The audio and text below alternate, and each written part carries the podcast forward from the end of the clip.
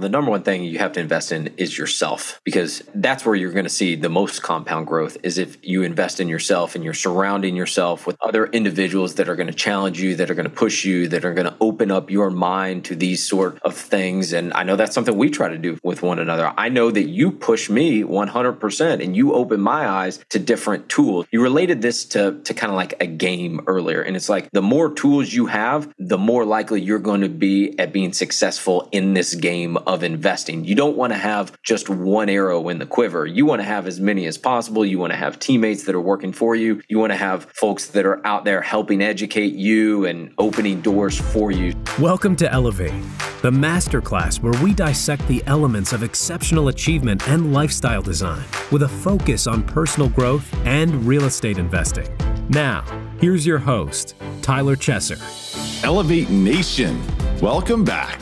It has been too freaking long. Wow, I guess it's been a few months at this point. And, you know, we pivoted from one process, one team, one set of systems to a completely other set of systems in the midst of growing a company, in the midst of raising infant twins, in the midst of, wow, moving offices. I don't know. Life has been busy, but there's no excuse. But at the same time, I just want to tell you that I am very thankful to be back, very appreciative you've stuck around with me. And I know it's been quite a while. We kind of pivoted in May, and now it is September. And by the way, I'm supposed to be introducing you to this episode today, where I interviewed my business partner, Brian Flaherty, the legendary Brian Flaherty today. Had a lot of fun talking about the current economic set of circumstances that we find ourselves in as investors. Obviously, it's very important for us to dive into the dynamics and the crosswinds and the interrelated patterns across the macroeconomic landscape and how that impacts our micro decisions on a daily basis as investors. But let's just know that obviously we had a lot of fun in this conversation, but also I am just so thankful to be back with you. And so I just really want to give you a big shout out. And first of all, let you know that I appreciate you, that I've missed you. I've missed being in this hot seat. And now that we've got the appropriate team and systems in place, we're ready to ramp this thing back up completely into another level, by the way. And also, by the way, while we were away, and I know I mentioned in the Elevate Podcast is Under Construction episode that it would take us a few more weeks. And really, it took us more than a few more weeks. It took us probably 6, 7, or 8 weeks from then to really solidify our solution. It just re-engineers in my mind how much and how important momentum is, how important, you know, really recognizing that flywheel. When you lose that inertia, you lose tremendous amount of momentum. But when you have that flywheel rolling, it's pretty amazing what you can accomplish. During the kind of hiatus, we celebrated our 3rd year of this podcast. And while there was a bit of a hiatus, as I mentioned, that doesn't mean that it was over. And, you know, really, I think the best is yet to come. And so what I'm here to do today and what I'm here to do ongoing is to continue to evolve, continue to grow, continue the forward progression. We are coming back out of the gates with Elevate Podcast, and we're coming back better than ever. And I think that's something, there's something to be said about that, because we had a really awesome past. We've had a really amazing history. And if you're just now beginning your journey with Elevate, I encourage you to go check out our library of, you know, over 260 episodes. And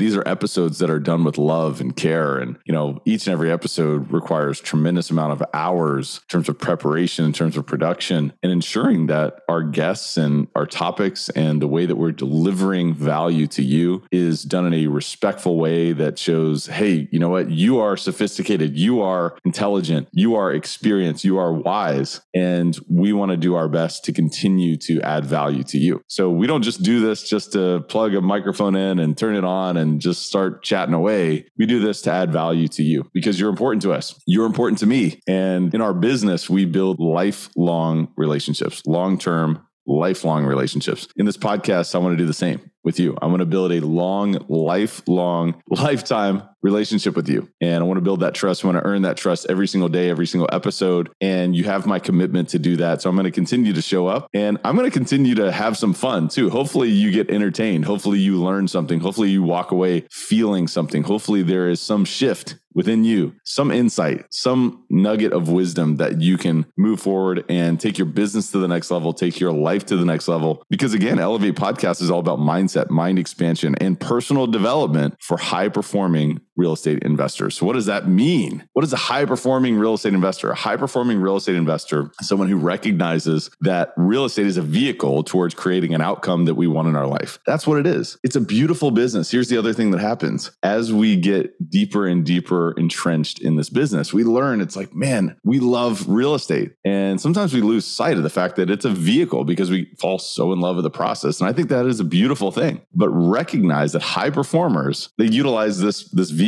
for what it is, to create and design a life. And I think that the personal and professional development, those are two of the same things. When we grow as an individual, we grow as a professional, we grow as an entrepreneur, we grow as an investor, we grow as a leader. And obviously that propels our business forward. And it propels this vehicle forward so that we can design a greater sense of abundance in our life. So high performers, again, are people that are committed to their own personal, professional development. And they also recognize what the end game is. The end game is to design a life. The end game is to live a fulfilling life, to make an impact on other people, and to do things for the right reason. But it's always to challenge themselves, to push themselves and recognize that, hey, you know what? There is always another level. There's always another level. That's why we continue to raise the bar with Elevate. That's why I was not okay with mediocrity in the past. And even though it didn't feel like mediocrity in many ways, I just knew there was another level for this podcast. I know there are more and more levels. And by the way, there's no finish line. There will never, ever be a finish line. And I'll never come on this podcast and say, hey, yep, we did it. And we have accomplished all that we need to accomplish. And so we're done. This is a progression, and your life and your business, your day-to-day is all a progression. Each and every day is a new step. And sometimes we take steps in the wrong direction. Sometimes we go backwards, but in the long run, we always continue to move forward. And that's really what this community is about. It's about challenging each other to continue to push forward, to continue to learn, continue to grow, because never stop learning is really kind of woven into the fabric of my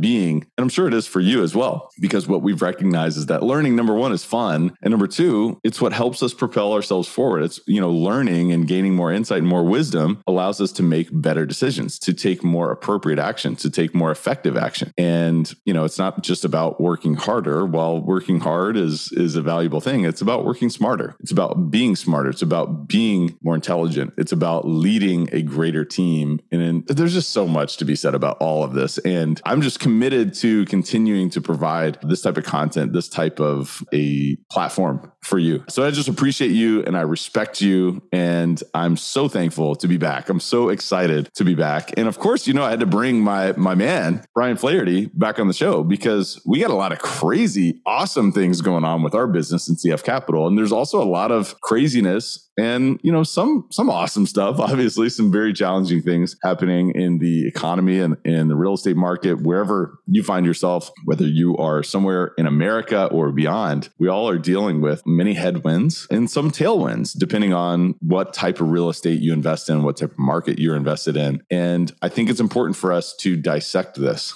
and to remain open to a dialogue and to talk about, what are those headwinds? What are those tailwinds? What are really supporting us? What are pulling us back, perhaps? Or what are creating opportunities? At the end of the day, in real estate, we're all about solving problems. And if we solve problems, we create new opportunities. We're never going to be problem-free. It's never going to be problem-free. So let's just get that out of our mind. And when we recognize perhaps there's a very challenging environment in the capital markets currently, well, then wait a minute. So what type of opportunities does this create? A lot of people say, well, pencils down because of factors that maybe they're not aware of, or, there's a lot of changes that they want to see the dust settle before they take action. But in my opinion, it's to anticipate. It's to look around and say, okay, well, what does this mean? We're never going to have 100% of the picture. So let's take action. Let's take bold action with wise counsel, surround ourselves with great people who can help us make sense of this, but also not miss that window of opportunity. So with that said, I am your host, Tyler Chesser. I'm a professional real estate investor and entrepreneur. It is my job to decode the stories, habits, and multifaceted expertise of world-class investors and other experts to help you elevate your performance and lifestyle. Are you ready to take it to another level? It is time. Let's raise the bar. By the way, guys, if you don't mind, share the episode. That's the fee. I just ask you to share this episode with a friend, someone else that you appreciate. We recorded this episode a few weeks ago as we were ramping up this flywheel. Most, if not all, of this conversation is extremely relevant for today, September 2022. And it's also timeless. A lot of this stuff is very timeless. So whether you're listening in today's environment, it's instructive for how does the current set of circumstances apply across history, but how does that help us propel forward? And a lot of the stuff that we talked about today is extremely timeless. So I want to encourage you, no matter when you are listening to this episode, to share this episode. That also helps us extremely, very, very much. And we just appreciate anybody who shares the episode. So please do that. And also give us a rating and review and follow the podcast, because ultimately we're going to continue to bring the heat, and we've done so for 3 years. And guess what? We're just getting started. So with all that said, guys, thank you so much for tuning in. Enjoy this phenomenal conversation with the great Brian Flaherty. The legendary Brian Flaherty. Welcome back to Elevate, my friend. What is this, the third time? I don't know how many times we've had you on the show now. Third, fourth, we're losing track, man. It's all good when we're having fun. That's exactly right, man. I was telling you, I think we're spending too much time together. We were at a meeting earlier today with one of our vendors, actually our property management company that we work with. And you sent me a text of another sort of, actually a different podcast we were both listening to. And I love that we're now talking on a podcast, on Elevate Podcast together. But I'm like, dude, we're hanging out too much, obviously, as business partners. You're sending me the exact podcast I'm listening to. But what do you think about all that? It all comes full circle, my man. I mean, not that other many people I can send a podcast that another economist is geeking out on and name dropping our city on. So of course you were the first one that I thought of. I know. It's just, I just laughed because I'm like, man, we are two peas in a pod. But, you know, I told you the other day, I'm just having so much fun because, you know, we're building our business and it's not all easy, right? It can be very challenging at times. You know, there's obviously good things that happen on a day-to-day basis. There's bad things that happen on a day-to-day basis, whether it's with properties, whether it's with partners, whether it's with technology vendors, whether it's with processes, procedures, good, bad, you know, there's a lot of things in our control in our business as we continue to acquire more properties, optimize those properties, reposition those properties, execute on business plans. There's a lot of good stuff that happens. There's also, you know, a lot of stuff that's really out of our control and, you know, in a good and a bad way, you know, and a lot of times, you know, that comes down to economics. It comes down to, hey, what's happening from a bigger picture? And I think you and I have just become just absolute nerds on this topic because of course it impacts the way that we're reading the tea leaves, the way that we're making decisions as investors, as entrepreneurs, as business owners. So I thought it might be appropriate for us to have a discussion around those factors, you know, things that are in our control, things that are out of our control, how we're reading the tea leaves, how we're making decisions in a world where you have crosswinds in every different direction. You have a war in Ukraine, you have interest rates rising, you have inflation going bonkers, you know, on a month-to-month basis, when we were told at one point in time it was transitory. You have global instability, whether it's socially, whether it's from a income perspective, wealth gaps. You have supply chain issues. You have labor things that, you know, employment that's really rapidly changing, whether it's in the United States, in a certain region, or so on and so forth. And, you know, a lot of these factors, you know, some of these directly impact us, some of these indirectly impact us, some of these don't impact us, or some of these are like, man, these are extremely important. I know you and I, we just had a huge acquisition about 3 weeks ago that we closed on. And so many of these factors were playing a role into the day-to-day sort of up and down roller coaster of that acquisition. And of course, this is a long game. So we read the tea leaves and we understand what's happening on a day-to-day basis, but we understand that, you know, in the long run, it's about, well, what does that long-term horizon look like? So I wanted to dive in the weeds with you today and talk about all these things and really kind of gain insight further. I want to share this with Elevate Nation, because I know that Elevate Nation is thinking of the same thing. So they're thinking about, well, you know, how does interest rate volatility, how does inflation impact the way that I'm investing my capital, the way that I'm elevating my life? And then I want to wrap up and talk a little bit about financial intelligence, because really, if you take even a broader step back and we look at all this stuff, it is about what do we know about how money works?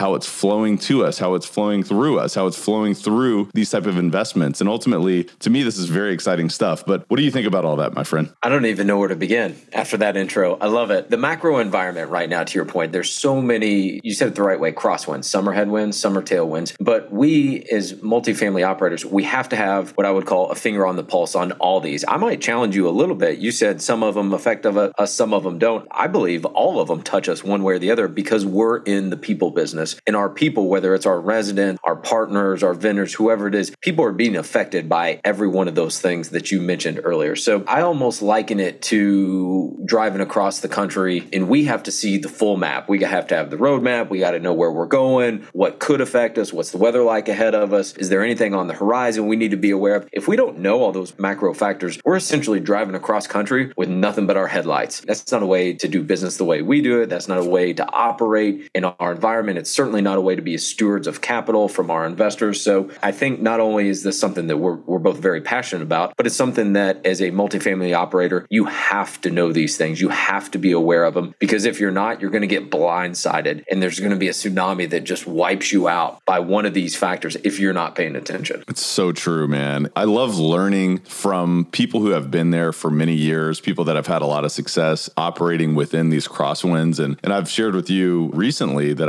I recently read Ray Dalio's most recent book, The Changing World Order, The Principles for the Changing World Order. And I highly recommend it because it puts so much of this historical context into further, current context. And history does not always repeat itself, but it rhymes in many capacities. And what he actually brings into the mix is like this movement of evolution. It's like societies and really financial markets and all of these things. Really, if you look at human evolution from a biological perspective, it also integrates within economies and within the systems of those economies. And we're talking about big debt cycles and how does that interact with societies and governments and world, systems. And I think it's really interesting because, I think about inflation, that's just really the front page headline day in and day out, it seems, or it has been really for the past 6 months, especially. And I look back 2 years into the rear view mirror and I think about what happened in 2020. And obviously that was when COVID hit and we had this massive influx of new capital that was injected into the system. In fact, if you really look at it, and I believe this is correct, about 40% of all of the money supply was created at that point in time. And so really, if you look at it, it's like, well, are we surprised by the level of inflation that we're looking at right now? I would argue to say that I'm surprised that it's so low in comparison to what was injected in the economy. You can apply some common sense to what we're looking at here, and you can understand, well, what are the factors at play? If you look back even further, look back to 1971, when really the United States defaulted on its promise to peg the dollar to gold. And ultimately, we've seen tremendous inflation ever since then. And we're talking about 50 years in the rear view. But I think it's important to recognize this stuff. And so today, we're seeing,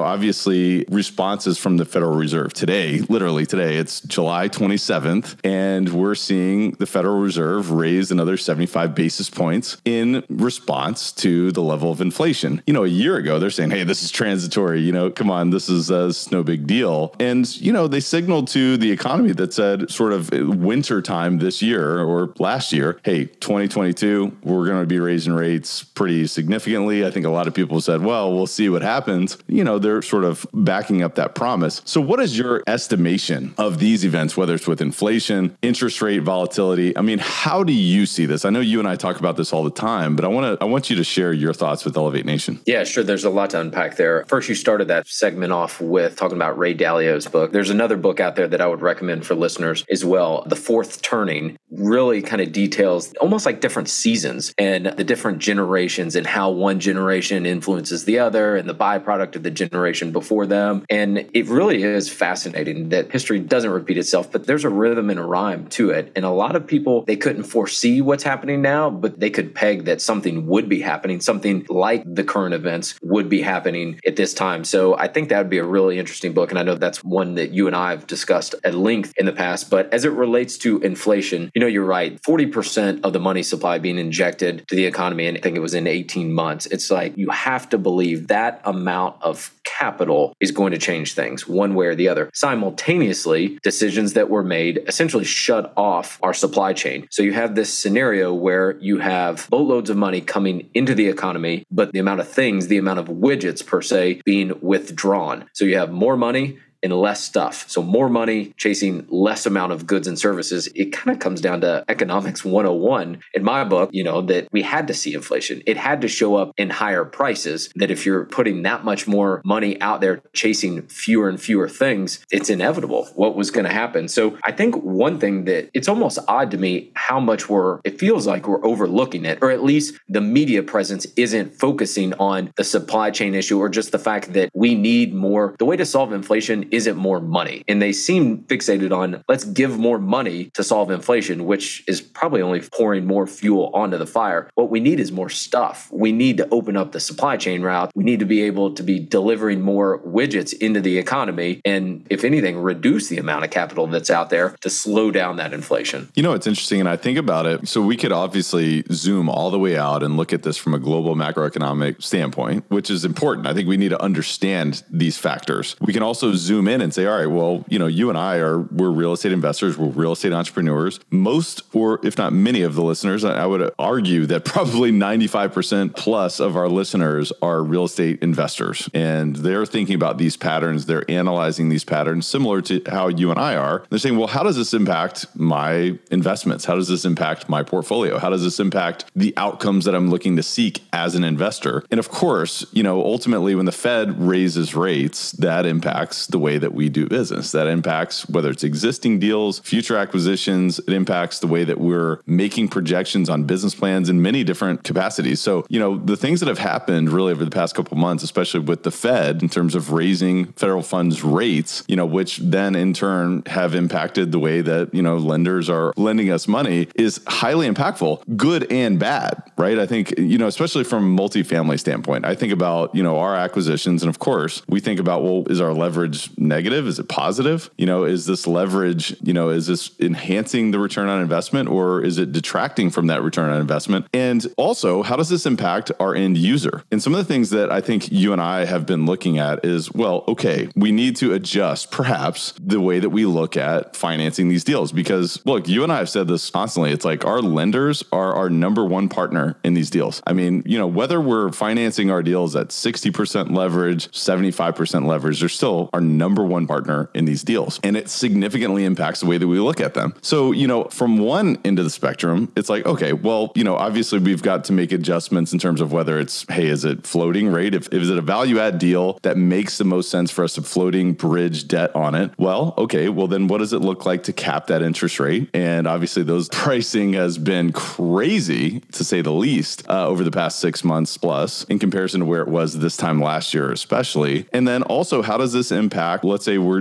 buying a stabilized deal, you know, what does that look like? And then at the end of the day, mortgage rates for home buyers are shifting as well. I mean, that's the other piece of this. And I'd love to hear your thoughts because, you know, we get a lot of investors and folks will invest with us in our deals. And they ask us, well, they say, well, wait a minute, you know, isn't this all bad news? Because interest rates go up. That means that maybe our yield goes down. Well, you know, it's not always bad news. So could you talk a little bit about why that's not always bad news? Yeah, with all these, you can't isolate one variable and say, this is all good or this is all bad. To your point, with rates going up, yeah, that will likely cause our cost of capital to go up as well with the rising debt prices. What that also means in turn is, to your point, housing goes up. I think from the single family world, everyone's probably pretty aware that it's been red hot recently. We've got an affordability crisis across the nation from a macro perspective, and houses were already too expensive. You're now raising interest rates, which means folks' monthly payments are going up. And you got to understand, from a single family standpoint, most people aren't solving for the overall price of the home. They're solving for what is their monthly payment going to be. Well, to buy the same home, it's likely more expensive today than it was 6 months ago as the start of the year. So what that actually does is then pushes people to either A, stay at home, to find roommates, whatever it happens to be. But a lot of those folks go to the rental pool. And so now there's an increased amount of renters out there. And in the rental community, we're also undersupplied nationwide. So we have this interesting dynamic where our cost of capital is going up, but most likely the amount of renters is also also on the increase, therefore creating more demand for rentals. We don't have enough rental units across the nation, much less market by market, submarket, things like that. So it's actually therefore then driving more rental rates up as well. It kind of gets back to supply and demand, exactly what we were talking about with the inflation standpoint, where you think that raising interest rates are going to kind of slow things down from the housing standpoint, but really it's almost pouring more fuel onto the fire here as well. The Fed's in a tough spot because if they keep rates where they are, then the overall price of the homes is likely going to continue to go up too. So it's, again, like we talked about earlier, there's crosswinds, man. There's crosswinds everywhere. Some are headwinds, some are tailwinds, some negate one another and cross one another out. But at the end of the day, you have to take that macro view and marry it up to the micro environment that you're working in, living in, investing in on a daily basis. Yeah, no question about it. And you think about the fundamentals. Ultimately, what you're describing are the fundamentals of these assets. I mean, that's what we really need to pay close attention to, because when you have a long-term viewpoint as an investor, you know, we have to look at the asset itself. And of course, the capital markets right now couldn't be more volatile. Frankly, they could not be more volatile. But when you think about the fundamentals, they couldn't be more solid of multifamily real estate. They could not be healthier. And you think about occupancy, you think about rent growth, all of those factors. You know, you were talking about supply and demand. What we're talking about is either stagnant or, you know, in some cases, you know, very slow growth supply and tremendously growing demand as a result of mortgage interest rates rising, construction costs rising, not only construction costs on single family homes, which is keeping that supply where it is, which is undersupplied significantly across the country. And of course, this is all, you know, every market is unique. Every market is specific. But the same is the case for multifamily. I mean, a lot of times, like we just bought a deal for $90,000 a door. You cannot build these things for $175,000 a door. So there's inherent value in the investment. And there's also the fundamentals of the asset. Now, while our, you know, let's say cost of capital has risen as a result of some of these factors, you know, in the debt markets, our fundamentals of the asset has grown as well and has improved as well. And that's been white hot. I mean, over the past couple of years, it's been like rent growth has been tremendous. We're seeing in some cases in our portfolio, 30% rent growth. And I know there's some markets in the US that are even doing even better than that and have done better than that. And of course, it's all, again, deal by deal. But I think these are the factors that are important for all of us to pay attention to. But is there anything else that you would add to that, Brian? Yeah, I don't think you can undersell how volatile the capital markets are right now. You said the most volatile they've been in a while. I mean, technically, the Fed hasn't raised rates like this in 30 years, and then they did it in back-to-back months. So it is an unprecedented time. Literally, it has not happened in decades. But to your point, it doesn't feel like there's a safer place to be than in the multifamily investing community because of those fundamentals that you talked about. And then to peel back layers even more, I talked about how undersupplied we are from a single family home standpoint. Well, builders can't build anything for first-time home buyers. To your point,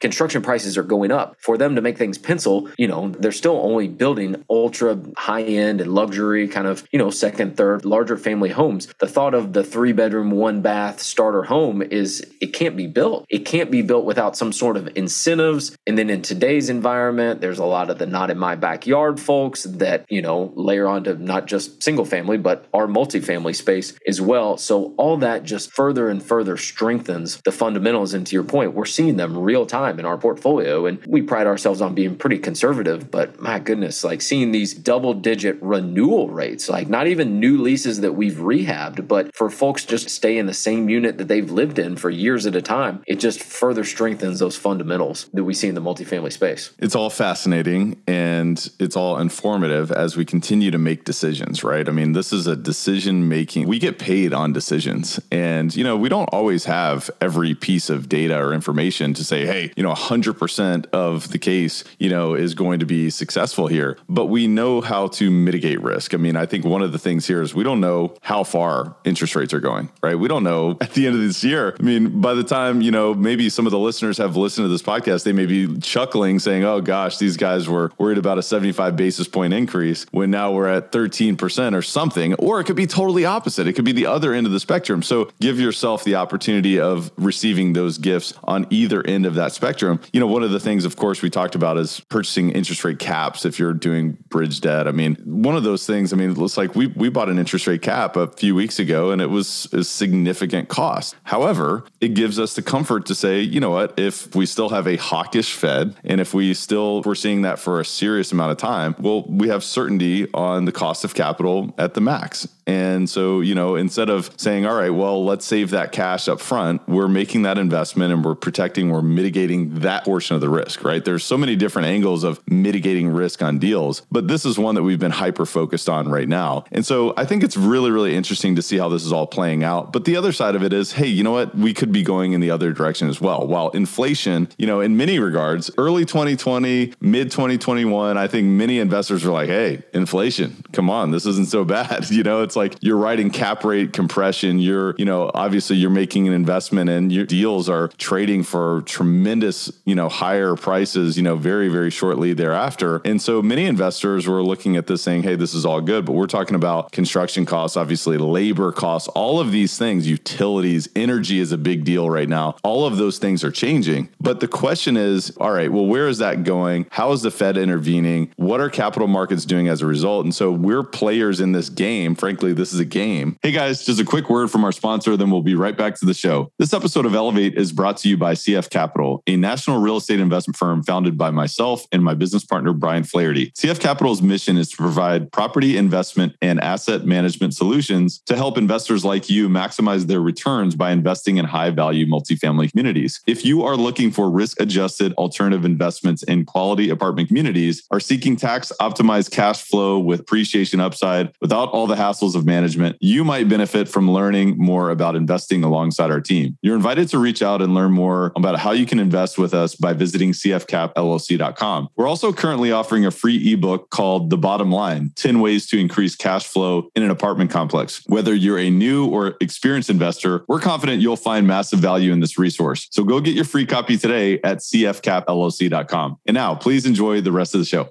And so the question is, are we entering a recession? Are we in a recession? And if so, what does that mean? So I'd love to get your thoughts on that, Brian. Yeah, we try not to follow the media on a day-to-day basis. We try to make our own judgments, our own decisions. I know that there's a lot of talk that we're not in a recession, and, you know, even talk about what a recession is defined as, it seems to be changing on a daily and weekly basis. It feels like we're already in one. If you look at all the macroeconomic factors and how it's technically detailed, that presents a lot of risk to us. And you mentioned earlier that there is always risk. The one thing that we know is we can never eliminate risk in investing. There's inherently some sort of risk. What we try to do is minimize the downside of said risk, whether that be interest rate caps or the way that we're acquiring deals at, you know, different basis, things like that. So that is the one thing that each and every investor should know is when they go into any sort of investment is where is the risk? Because every investment has some sort of risk to it, and try to minimize that downside and minimize your blind spots or where your risk is there. But as it relates to a recession, you know, it does feel like we're there. Again, it plays into multifamily with some, from an investment standpoint, an operation standpoint, there's some tailwinds to it. There's some headwinds, like we talked about earlier. The rent growth is there and feels like it will remain there and elevated up above maybe the historical 2-3% growth for some time. Along with that comes increases in other things like our expenses. I mean, we've seen it real time.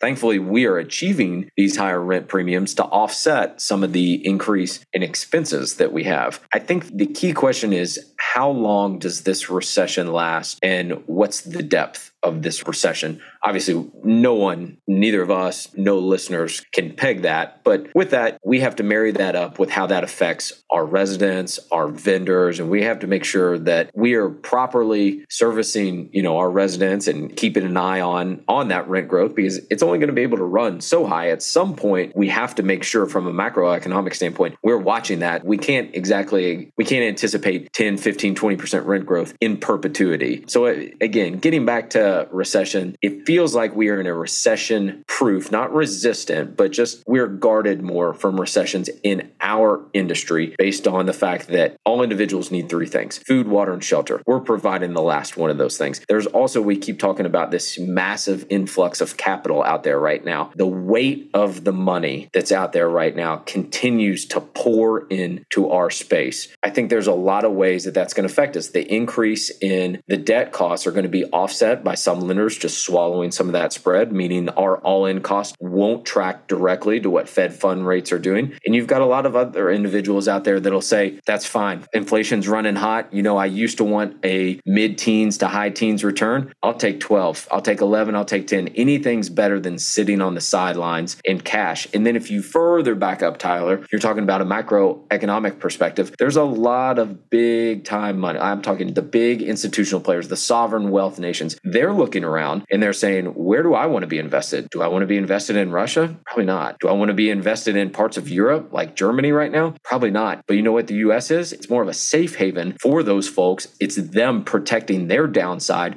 protecting their risks that we talked about earlier. And all that kind of has more or less a trickle-down effect to us on the ground floor, on the main street level. Yeah, and I'm glad that you kind of brought it from that big picture all the way to the main street, because I think that that's the appropriate way to think about it. And you were kind of really describing our business as being somewhat recession resilient. And I think one of the things that we talk about on Elevate so much is being resilient in terms of as an investor, as a human being, as an entrepreneur, is being emotionally resilient, being resilient to the ups and the downs of your experiences, your interactions, you know, not only from a mindset perspective, but in the way that you expand your mind, in the way that you engage in personal development. So I think all of that is critically important. And I also think it's really interesting how those patterns can be sort of weaved in your understanding of your own personal development with how you're growing as an investor and how your portfolio is evolving through these changing times. And, you know, I also think about a recession from the standpoint of, okay, well, yes, there's all of these different factors from the capital market standpoint, from global trade, from energy prices, from inflation, all of these different factors. But ultimately, the way that I look at it is on the ground floor. It's, well, what can your tenants withstand? Because yes, we've seen historic rent growth over the past couple of years. You know, when I think about multifamily residential real estate or, you know, large multifamily investments. And so the question is, well, what will our tenants be able to withstand over the next few years, maybe the next year or two? Let's say that we have a recession for a couple of years. Who knows? None of us can really predict how long, if we are in a recession or if we are entering one, how long that will withstand. And one of the things that I think is interesting is, you know, the way that kind of a back of the napkin way to describe a recession is if your neighbor loses his job. It's a depression, however, if you lose your job. And so, you know, it's really interesting when you bring it all the way down to that standpoint, whether you are a renter in an apartment community, whether you own a home, whether you're a renter in a home or whatever, these things impact individuals. And obviously our tagline is elevating communities together. So it's not lost on us that a recession is a very painful experience for many people across the economy. So we're not here to take advantage of anybody. We are here to read and understand what's happening. And so how does that make us, you know, be more resilient in this type of scenario? And so the question is, okay, at the end of the day, we're looking at occupancy, we're looking at NOI. Frankly, at the end of the day, we're looking at, well, how healthy are our assets? And depending on these factors, if our tenants cannot withstand any more rent growth and the market is not demanding it, well, then we're going to have to make adjustments. So it's about being flexible, but we're not there yet, but who knows, we could be. So as we're underwriting new deals, you know, the question is, well, are we banking on, you know, this historic rent growth to continue, or are we making adjustments? I mean, how do you think about that stuff? Because, you know, it's very difficult to project. You know, I know we talk about this constantly. It's like, well, where will exit cap rates be in a few years? And we're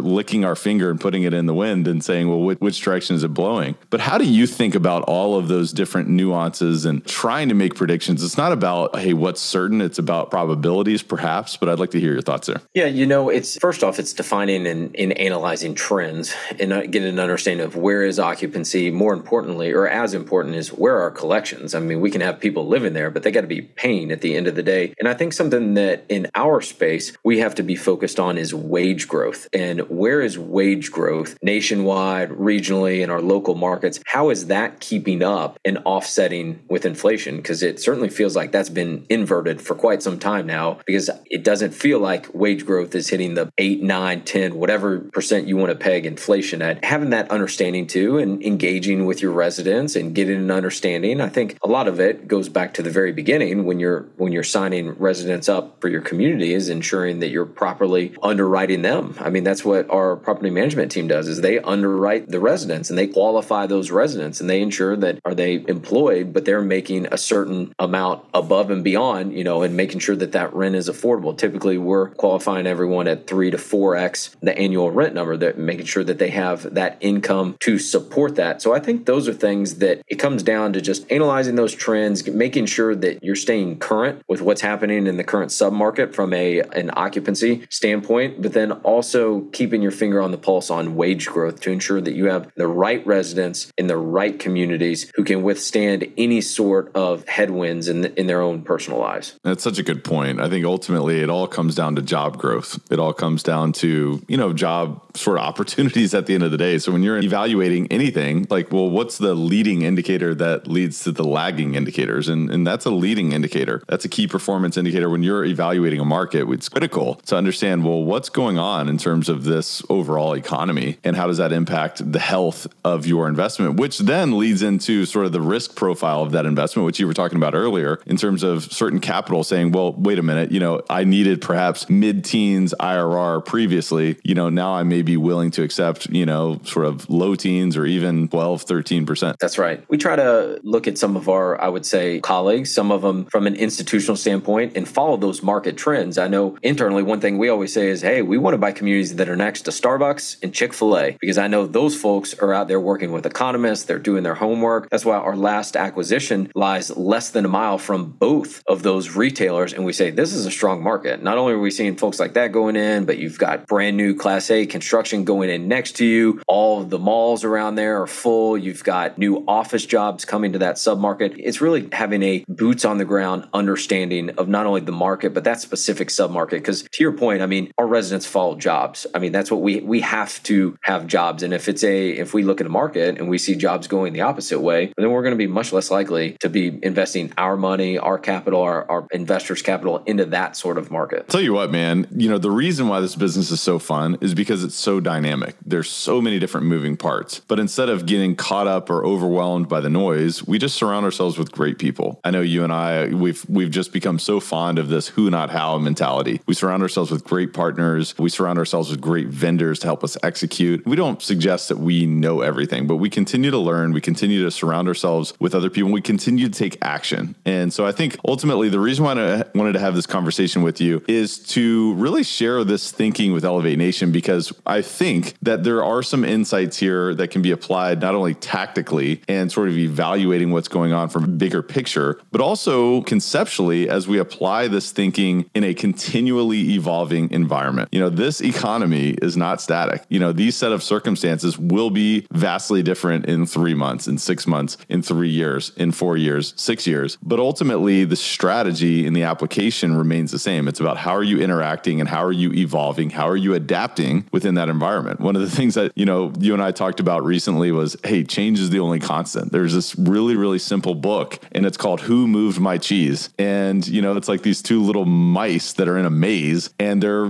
going to the same spot every single day, and they're eating their cheese, and life is great, and they're getting fat and happy, and this is amazing. One day they go there and they're like, where is this cheese? Well, who moved it? You know, like, where is this thing? And one of the mice just stands there and just like banging his head against the wall. He's like, I don't know. It should be here. This is where it is. And the other one says, you know, a light bulb goes off in its head and it says, well, wait a minute, somebody must have moved it. So let me go and find it. And I think that is almost a metaphor for what we do each and every day. Like, the cheese keeps getting moved. And so the question is, well, all right, you know, how are we evaluating this maze and what strategies are we implementing to get to our outcome? At the end of the day, we're looking for an outcome and we have to keep evolving throughout that process. What do you think about that? I think that's why we're so passionate about learning. And it's also having just a defiant commitment to your results. I think it was Adam Grant that says, you know, the imposter syndrome is that someone can look at something and say, I don't know what I'm doing. It's only a matter of time until everyone else finds out. However, the growth mindset looks at that and says, I may not know what I'm doing, but I'm going to find people that do. And it's only a matter of time until I figure it out. And we really embody that. We look at our vendors, our partners, and we say, hey, you are the gold standard in your niche. Let me surround myself with you. Let me be humble enough to say, I don't know everything. Help come in, help partner with us, help educate us, and we'll learn something in the process. You'll learn something in the process. And it's just that having that defiant commitment and that passion for learning. And I think if you're an investor, whether you're active, passive, both, you know, maybe you're dynamic in many different regards, you've got to find groups that are willing to continue to evolve, continue to learn, be humble, and have the abundance mindset. Whether that's CF Capital, whether that's someone else, you know, that's my only suggestion is go find people who have a similar mentality that are willing to do whatever it takes to continue to grow. And when something surprising happens, they're are saying, okay, how interesting. Maybe we need to evolve. Maybe we need to adapt. That's the first thought process rather than woe is me, I'm the victim and I'm out of the game. So I think that's critically important. But I also think, you know, as we continue to grow, I mean, one of the biggest things I just think to thrive in today's economy, tomorrow's economy, in the next many decades, it's all about financial intelligence. It's all about not only, of course, understanding the nuances of these investments. And I think there's a tremendous level of financial intelligence that's required to make proper decisions from an investment perspective. But I think it's also, it's questions like, you know, what questions are we asking ourselves? What questions are we asking our partners instead of, hey, I can't afford this, or, you know, we can't, you know, bring that team member on, or we can't apply that system to our business because we just don't have the money. It's how can I afford this? You know, I mean, like that, like just a foundational basic question, it puts you in the world of possibilities to say, well, then if that's true, then what would that look like? Does that resonate with you? Absolutely. I mean, that's something that it was a monumental shift in my thinking when you just change those little words around and say, how can I? Not I can't, but how can I? And it opens up the possibility for you and it invites, you know, the possibility to come into your life. And you said that, you know, the only constant is change. I think we're in the most dynamically evolving and changing market that I can ever remember that I've seen in my lifetime. And it's almost like either change and evolve with, you know, your particular industry or you as a person, or you're just going to get left behind and crushed. And it's like the old dinosaur mentality is what I always go back to, but it truly is. It's like either you're going to get wiped out or you're going to evolve, you're going to change, you're going to thrive alongside all that change. And you have to have that willingness. It's not bend, don't break, but it's be flexible and understand what's out there, what's on the horizon. You don't just keep driving in a straight line, going back to the map metaphor we talked about earlier, understand what's coming, understand what's on the horizon and pivot accordingly. And I think ultimately that's why personal development, mindset, mind expansion is so critical. I mean, like that's the foundation of all this. When I think about financial intelligence, again, that's another foundational practice. It's about understanding, first is about observing what identity am I showing up in? What is my identity or what identity am I, you know, really leading with? Because, you know, we all have multi-facets of our personality, but I think ultimately the question is, well, hey, what do I believe that I'm worth? Or what do I believe about myself? And once we start to kind of dig into that, and this is a really deep part of the conversation that we could spend hours and hours on, but if we go back and we start to observe, well, where did certain beliefs come from? We start to ask ourselves, well, wait a minute, is that serving me or is that limiting me? And as investors, we may not even be aware of this, about how much this is impacting day-to-day, moment-to-moment decisions, because we may say, well, you know, this deal isn't right. You know, the economy is going crazy and it's going, you know, the Fed's doing this, that, and the other. And, you know, I don't know about all this stuff and it's a recession, so blah, blah, blah. But really what could be happening under the surface is we don't believe that we're worthy of more success. We don't believe that we have the capacity to navigate challenges, or we don't believe that, you know, we're worthy of greater success. And so to me, it's like, well, wait a minute, if we start to ask ourselves questions about, well, wait a minute, what would be the opposite or what would actually serve me? What sort of thought process would serve me? And we start to align with that. I mean, that to me is something that I think that you and I, you know, we're obviously continually growing through, but how important is identity to you in terms of those little questions or those little micro decisions on a daily basis? Yeah, I don't think you can understate it. And it gets back to people's limiting beliefs. And unfortunately, those get hardwired into a lot of folks early on. And I know as a father of young children, it's something that we're conscious of on a daily basis, making sure that we're not planting those seeds of limiting beliefs on our children. You asked a question earlier, or you talked about it a few minutes ago, and it's like, yeah, this could happen and that could happen. And we've got all these things going against us in the world. And oh my gosh, what if we fail? It's like, sometimes you got to ask yourself, what if we don't? What if we don't fail and the other side comes to fruition and like, oh yeah, what, you know, we could lose this money. Well, what if you 10x your money and what does that do for you? And what does that do for your family and your loved ones? And how can you go impact further change on the community? And I know we talk about that in our business decisions. We say, well, what if we make this decision, this potentially negative thing could happen, or this phenomenal thing could happen as well. So it's kind of flipping that dichotomy around and ensuring that we're not just, I mean, human beings are just hardwired that way. I mean, it's from thousands of years of evolution to say, oh, you know, oh God, this saber-toothed tiger could eat me. And that's to get very primal with it. And it's almost like an unwinding of that clock. And sometimes that we have to look at things and look at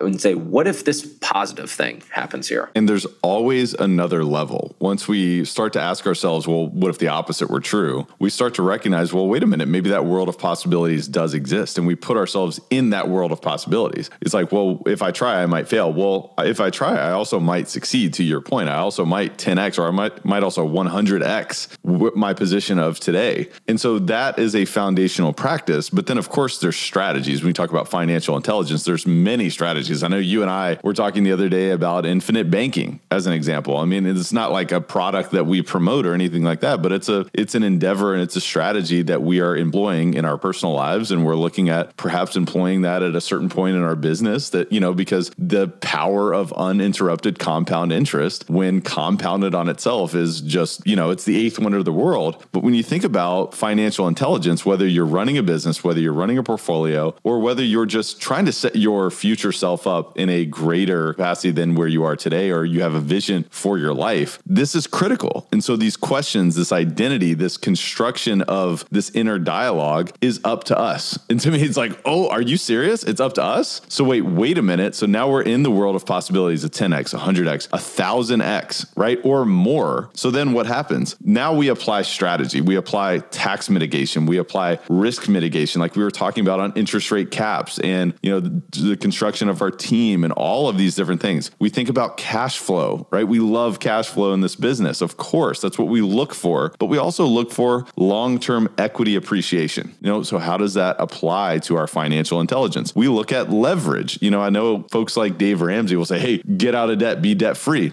Well, guess what? That's limited thinking as far as I'm concerned, because there's good debt and there's bad debt. Of course, there's bad debt. You want to get rid of 27% APR credit card debt that's piling up, you know, negative compounding interest all over you. Of course. And there's so many other strategies when it comes to building teams, building tools, applying technology, and just continuing to learn and grow. So I just wanted to make sure that we at least wrapped up the conversation and really talked about the power of financial intelligence, because as investors, as people, there's always another level. The cool thing about this business, it never gets boring. The cool thing about money, about economies, about all of this stuff, it never gets boring. It's always a moving target, but the constant is ourselves. The constant is growth. The constant is learning. The constant is having conversations like this, being willing to learn from someone else. But is there anything else that you would say about that, Brian? Yeah, this is all about mindset, mind expansion. We talk about investing. Well, the number one thing you have to invest in is yourself, because that's where you're going to see the most compound growth, is if you invest in yourself and your surrounding yourself with other individuals that are going to challenge you, that are going to push you, that are going to open up your mind to these sort of things. And I know that's something we try to do with one another. I know that you push me 100% and you open my eyes to different tools. You related this to kind of like a game earlier. And it's like, the more tools you have, the more likely you're going to be at being successful in this game of investing. You don't want to have just one arrow in the quiver. You want to have as many as possible. You want to have teammates that are working for you. You want to have folks that are out there helping educate you and opening doors for you. So it all gets back to your limiting beliefs, investing in yourself, and surrounding yourself with other individuals that are going to share those beliefs and that are going to push you and expand your mind as well. I love that. I'm so glad you said that, because there are these levers. You know, we talked about debt being leverage, but there's levers in terms of network and relationships and even just ideas. Listening to a podcast like this can be leverage, right? This can be open your eyes to something that, well, wait a minute, you know, now I needed to hear that. Now I needed to realize that, well, wait a minute, here's what I've been missing out on, or here's what I haven't been taking action on. And, you know, it may just hit you at the right moment. And so, you know, one of the things I know you've done is a great job of is just continually expanding your network, investing in whether it's masterminds or group coaching or even coaching and all these kind of things. So, you know, to your point, the constant is we've got to continue to invest in ourselves, continue to grow, you know, go to conferences. You and I have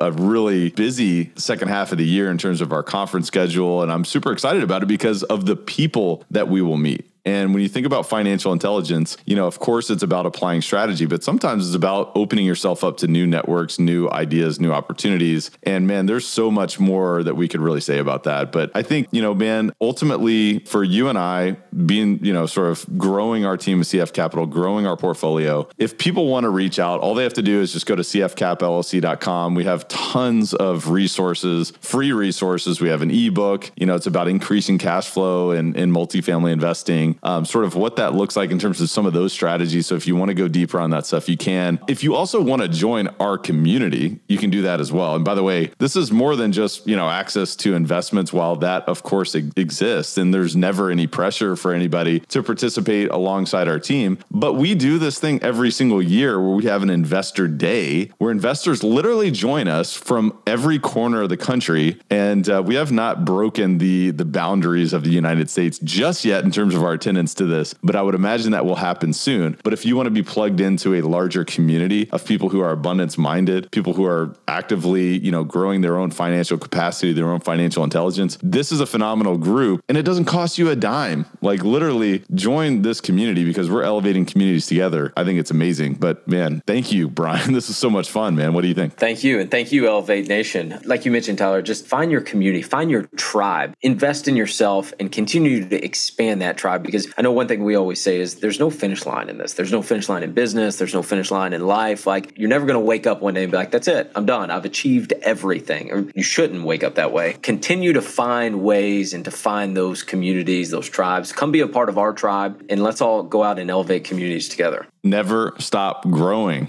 That's it. Man, what a fun conversation. I'm sure we're going to have 5, 6, 7, whatever. I don't even know what number we're on together now, Brian, but appreciate you joining me. Elevate Nation, I'm so thankful to be back in the saddle. So thankful that you came back to listen to this awesome conversation. Until next time, Elevate Nation, thanks so much for tuning in, and we will see you next time. Thank you for listening to Elevate. If you enjoyed this episode, be sure to rate, review, subscribe, and pay it forward by sharing with a friend. Most importantly, take this opportunity to elevate your results by taking immediate action on what you learned. For more, visit elevatepod.com.